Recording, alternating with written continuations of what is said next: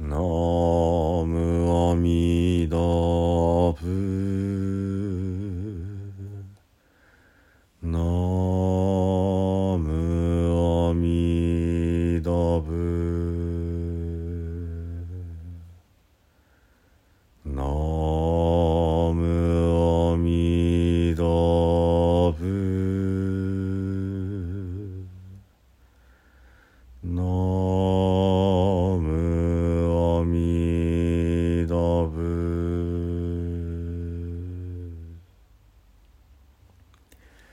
皆さんこんにちは。三田参道の増大臣です。今ね法話は、え不殺についてお話をさせていただいております。不殺と言いますのは半月に一度の仏教徒としての反省会でねこの半月間自分自身がえお釈迦様がおっしゃられた戒めに反していなかったかどうかをえ振り返るという機会になります。そしてこのえ読み合わせるための戒律のお経というのが煩悩経というお経で今まさにこの煩悩経についてね少しずつ紐解いております。煩悩経の中には十十四十八教会10の重い戒めと48の軽い戒めと呼ばれるものがあるわけですが今はこの41番目のね戒め「入り差し会」という会を、えー解説させていただいております。今日で3回目になるんですね。ちょっと長いですしとても重要な戒めになりますので、えー丁寧にお話をしております。この、えー入り差し会ですけどもここに書かれているものこそがまさに受戒をするための方法なんですね。まずは、えー教会の師和上それから勝間砂利3人の先生にお願いをしてね、えー受戒ができるというところから始まります。ただ受戒をする前にこの受けようと思う人が、えー大きなねまあ許されない罪を犯していなかったかどうか7つの罪を犯していなかったかどうかを問いただされます。そして犯していた場合にはこの世では受戒できない。これ仏教優しいんですよね。その生まれ変わってからは、えー受戒できますよっていう意味なんですね。原神ではあのこの受戒ができないっていうことを、まあ、裏返すならばねそういうことになります。そしてこの7つの重い、まあ、罪以外であれば受戒できるけども十々回10の重い戒めを犯したことがあるならばこれは殺すなかれとか嘘つくなかれとかねあの盗むなかれとかもう細かく見ていくと私たち本当にこういう罪を犯さずには生きておれないわけですね。でもこれを犯した者は懺悔すれば受戒できるっていうふうに流れるわけですが懺悔というのはこの罪を反省するもうはっきりとね見つめてそれを、えこの時にこうすべきであったっていうふうにねこのまあ巻き戻して立ち止まってしっかりこう自分の次の一歩をね整えるっていうような意味合いがあります。この懺悔をする時に、え仏様ですとか菩薩様のお仏像の前で1日に6回この反省しなければいけないそのための方法でこう十十四十八教会というものを読んでですからこの守らなければいけない戒めっていうことをしっかりこう理解してそして、えー三世の選仏過去現在未来の千人の仏様への礼拝を繰り返すですから3,000回礼拝をするわけですね。これは当然ながら五体統治といって地面から立ち上がりそしてまたおでこ両手両足を地面に投げ出すというね最高の礼拝を、まあ、体を酷使して繰り返すわけですね。そうすれば構想好き嫌いの好きに、えー人相の相構想というものが得られるんだってこの構想というのがね一種の神秘体験で仏様が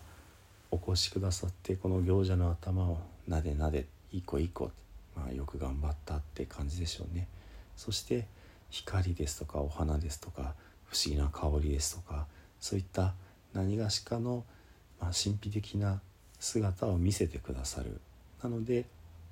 これが好ましいお姿ということで構想というわけですがこれが得られるまでその三千仏世の礼拝を1週間2週間3週間さらには1年でもね行えば必ず構想が得られるよということが書かれてあったわけです。ここまでが前回ですね。そして構想が得られなければどんなに懺悔しても、まあ、役には立たないんだっていうふうに書いています。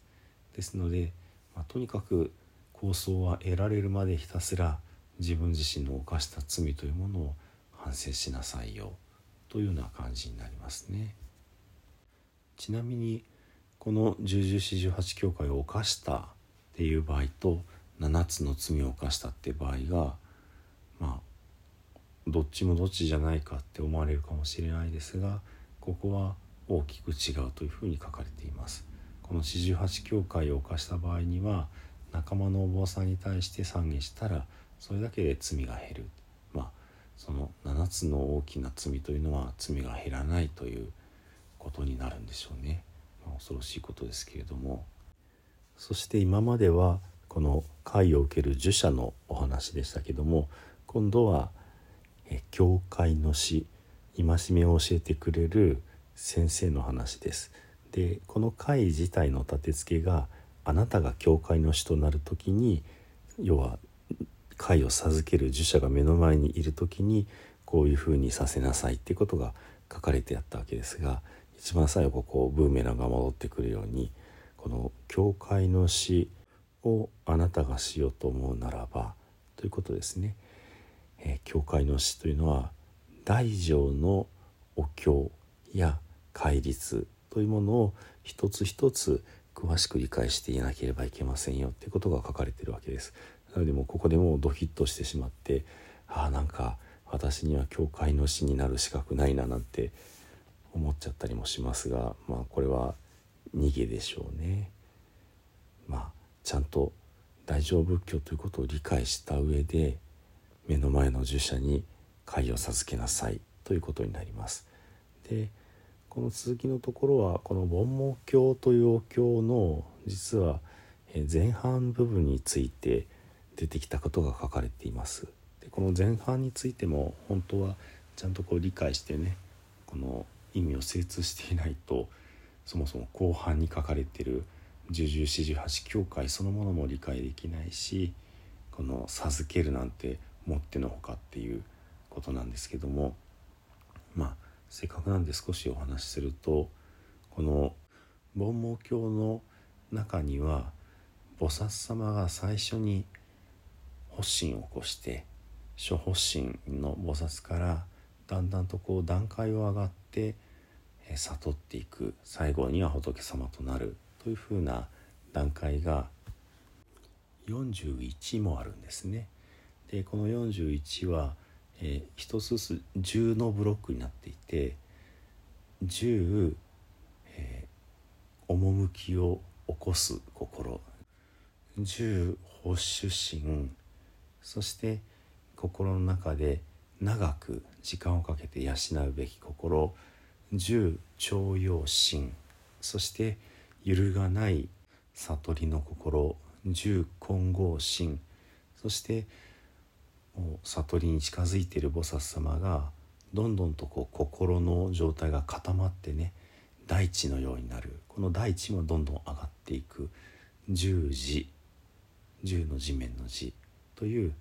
十歩種十長葉十根後十字という、えー、段階があってそして仏の悟りというところにね到達するっていうようなことが解説されてるわけですけれどもこの一つ一つについてちゃんと理解をして深くねここに精通していくこれこそが教会の師となる、まあ、資格なんだっていうようなことですね。これ、まあ、どういうことかっていうと何のために受会をするのかなんですね。受会をしてはいめでたしめでたしではなくて受会をした諸発心の菩薩がだんだん十の発主心を起こし十の徴用心を起こし十の金剛心を起こしそして十人に至りそして仏へと到達するっていうここを歩ませなければならないのでこのまあ、凡盲教と教の前半に書かれている悟りへ至る段階ってことをちゃんと理解した人が後半に書かれている受戒をできる先生になれるんだっていうことですね。こういうことを分かっていないのに分かってるふりをして、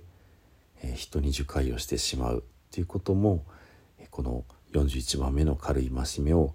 犯したことになるというふうにね釘を刺しているわけです。こういうふうにして樹海の方法ということがはっきりと示されていてこれをさらにシステマティックにね、まあ、台本化したものが今浄土宗で使われている樹菩薩会議というものになります。樹は、えー、受けるもしくは授ける、えー、菩薩会議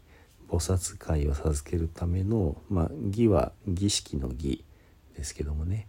これは昔中国の天台宗のお坊様が作られたもので日本の天台宗に伝わって法然上にも天台宗の僧侶でいらっしゃったのでそれをそのまま受け継いで浄土宗に伝えられているということになります。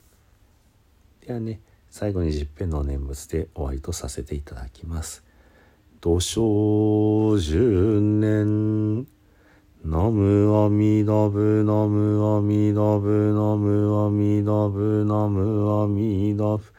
ナムアミダブナムアミダブナムアミダブナムアミダブ。ナムアミダブツナムアミダブ。